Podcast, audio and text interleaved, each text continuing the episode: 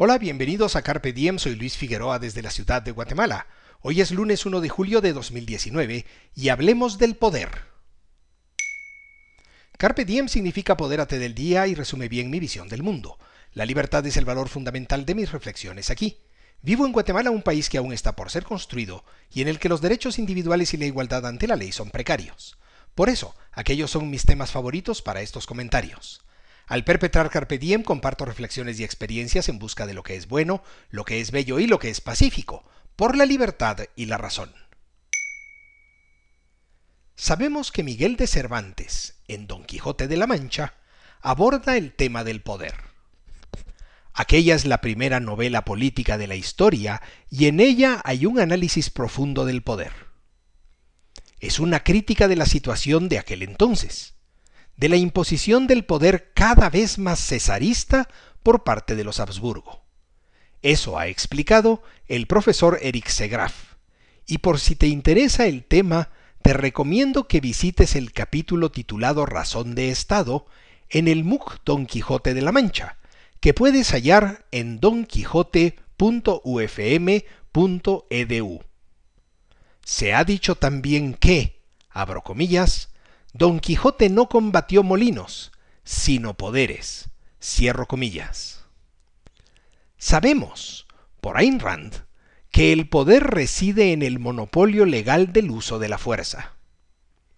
Sabemos por Lord Acton que el poder tiende a corromper y que el poder absoluto corrompe absolutamente.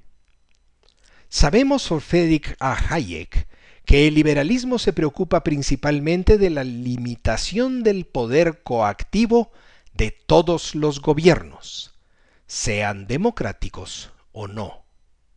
Y sabemos por Carl J. Friedrich que la división del poder es la base del gobierno civilizado.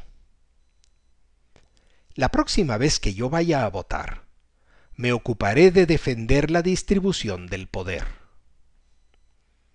Además de todo aquello, sabemos que la separación de poderes es característica de un Estado de Derecho.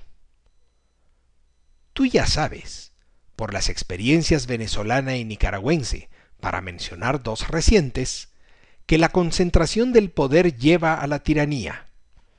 Y aunque es un hecho que el poder político es uno, también lo es que la distribución de funciones, en una república sana, debe ser defendida y sostenida para evitar el despotismo propio de aquellos que se atribuyen la facultad de ejecutar, legislar y ejercer la función jurisdicción, jurisdiccional sin pesos ni contrapesos.